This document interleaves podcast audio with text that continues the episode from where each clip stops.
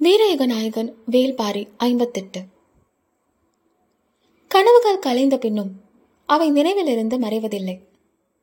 ஏனென்றால் கனவுகள் தோன்றுவதே நினைவு குழிக்குள்ளிருந்துதான். அவை மறைந்து கொள்ளும் இடமும் வெளிப்படுத்திக் கொள்ளும் இடமும் ஒன்றுதான். சிறகு நாவல்கள் மொய்த்து கிடக்கும் பொதினியின் குலமகளை கனவிலே பார்க்கும் முன் காலடி யோசை கேட்டு விழிப்புற்றான் பாரி. கனவு கலைந்தது. ஆனால் அதன்பின் நினைவு கலங்கியே இருந்தது. கனவின் ஆற்றல் அதுதான். நாவல் படத்தின் துவர்ப்புச் சுவை படிந்து கிடக்கும் பெண் யாராக இருப்பாள் என்ற வினா எளிதில் உதிர்வதாக இல்லை. மேழகன் ஐஞ்சுவை கல்லை கொடுத்து வரவேற்ற கணத்திலிருந்து பாரியின் கண்கள் ஆதினியை தேடத் தொடங்கின. அவன் நினைவில் நாவல் பழங்கள் பறந்தபடியேதான் இருந்தன. ஆதினி மட்டும் கண்ணில் படாமலே இருந்தாள். வந்தவர்கள் விருந்துண்டு மகிழ்ந்தனர். எவ்வியூர் போல மலை முகட்டில் உள்ள ஊர் அல்ல பொதினி. மலையடிவாரத்து சிறு குன்றின் மேல் நிலை கொண்டுள்ள ஊர். புல்வை குரம்பை குடல்கள் இதமான சூழலை கொண்டிருந்தன.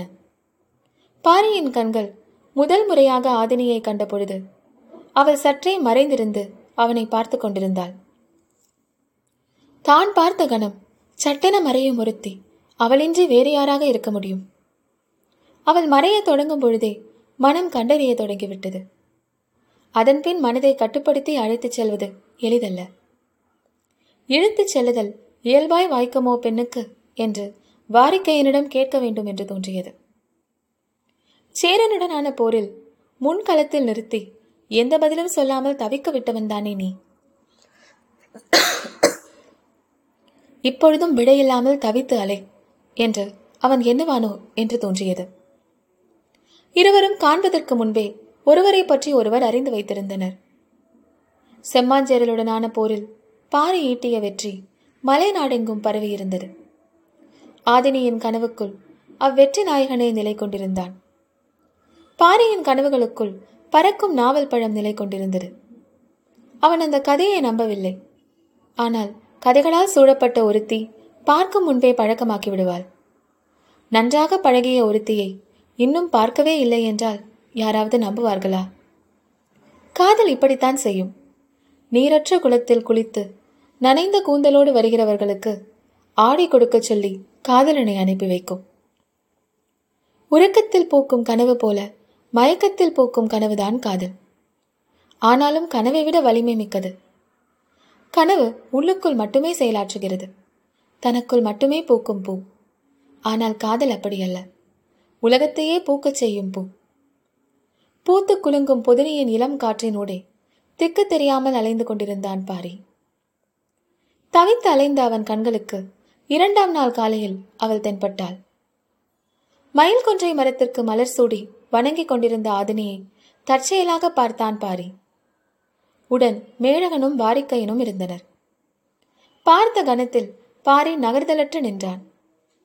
மேழகனும் வாரிக்கையனும் நின்றனர். ஆதினி மயில் கொன்றை மரத்தை பார்த்து நின்று வணங்கிக் கொண்டிருந்தாள். தான் நிற்பதற்கான காரணத்தை சொல்ல முடியாமல் நின்றான் பாரி. மேழகனோ அவள் மயில் கொன்றைக்கு மாலை சூட்டி வணங்குவதற்கான காரணத்தை சொல்ல முடியாமல் நின்றான் பொதினிமலை பெண்கள் தனக்கானவனை கண்டுவிட்டால் மயில் கொன்றை மரத்திற்கு மாலை சூட்டி மகிழ்வர். ஆதினி அதைத்தான் செய்து கொண்டிருக்கிறாள். அது மேழகனுக்கு புரிந்தது. ஆனால் அதை பாரியிடம் சொல்ல தயங்கி நின்றான். பாரியின் தயக்கம் வேறு விதமாக இருந்தது. சூட்டிய மாலையை எடுத்து அவளுக்கு சூட்டி விடுவோமா? என்ற எண்ணம் ஓடத் தொடங்கியது. தான் பரம்பின் தலைவன்.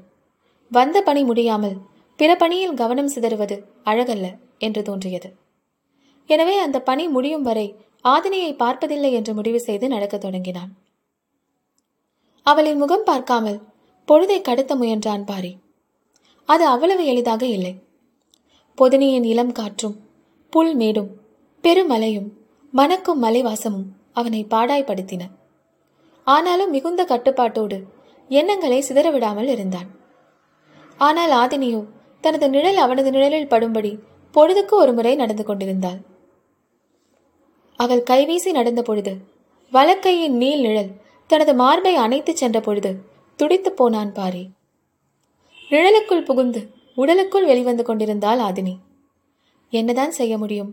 பாரியால் மூன்றாம் நாள் மாலை நேரத்தில் பொருத்தமான சூழலில் சாணைக்கல்லை பற்றிய பேச்சு வந்தது. வாரிக்கையனும் கூழையனும் மிகுந்த மகிழ்வோடு அதில் பங்கெடுத்தனர். பாரி அந்த கல்லினை பரம்புக்கு தந்துதவ வேண்டும் என்று கேட்டான். மேழகனும் அதற்கு சம்மதித்தான். இந்த பேச்சு நடந்து கொண்டிருக்கையில் சற்று தொலைவில் நெல்லி மரம் ஒன்றின் அடியில் தோழிகளோடு வீற்றிருந்தாள் ஆதினி.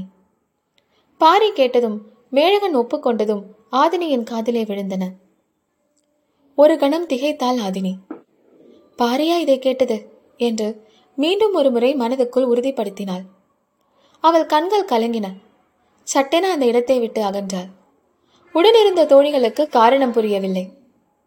மேழகன் சாணைக்கல்லினை தர ஒப்புக்கொண்டதற்கு பிறகுதான் பாரியின் மனம் இயல்பு நிலைக்கு திரும்பியது. அதன் பின்தான் அவன் கண்கள் ஆதினியை தேடத் தொடங்கின. அவள் நெல்லி மரத்தை விட்டு அகன்றிருந்தாள். தேடி பார்த்தான் அவளை காணவே இல்லை. மறுநாள் காலையில் எழுந்ததும் பாரியின் கண்கள் அவளைத்தான் தேடின. மேழகன் வந்தான். சாணைக்கல் இருக்கும் இடம் செல்ல எல்லோரும் ஒன்று கூடினர். ஆனால் ஆதினி கண்ணில் தட்டுப்படவே இல்லை. மூன்று நாள்களாக தனது நிழலோடு உரசி நகர்ந்த அவள் இப்பொழுது கண் பார்க்கும் வெளியிலேயே இல்லையே ஏன் என்று புரியாமல் திகைத்தான். ஆதினியின் தோழிகளுக்கும் இது புரியவில்லை. பார்த்த கணம் முதல் பாரியை விட்டு அகலாத ஆதினியின் கண்கள் இப்பொழுது அவன் இருக்கும் திசை பக்கமே திரும்ப மறுப்பது ஏன் என்று அவர்களுக்கும் புரியவில்லை. சாணைக்கல்லை அறக்கோடு கலந்து பேருருளைகளாக செய்து காய வைப்பதை பற்றி மேழகன் விளக்கினான். பாரி அதை பார்த்து கொண்டுதான் இருந்தான். ஆனால் கல்லும் மரக்கும் ஒட்டாமல் இருக்கும் துயரம்தான் அவன் மனதிலும் இருந்தது. சாணைக்கல் காய்வதற்கு நாள்கள் ஆயின. அதுவரை காத்திருந்தனர். ஆனால் பாரியால் ஆதினியின் புறக்கணிப்பை புரிந்து கொள்ளவும் முடியவில்லை தாங்கிக் கொள்ளவும் இயலவில்லை. அவளுடன் இருந்த தோழிகளுக்கும் விளங்கவில்லை. அன்று காலை வாரிக்கையனும் கூழையனும் உடன் வந்தவர்களை அழைத்துக்கொண்டு மருத்துவ குடிலை நோக்கி புறப்பட்டு போன பொழுது பாரி மட்டும் போகாது தனித்திருந்தான். இன்று ஆதினியை கண்டு பேசுவது என்று முடிவோடு இருந்தான். சிற்றோடை கரையில் இருந்த செண்பக மரத்தின் அடியில் அவள் அமர்ந்திருந்தாள்.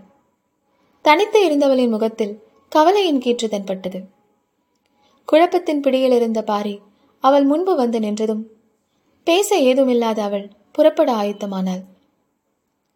மறித்த பாரி என்னை விட்டு அகல்வதன் காரணம் என்ன? என்று கேட்டான்.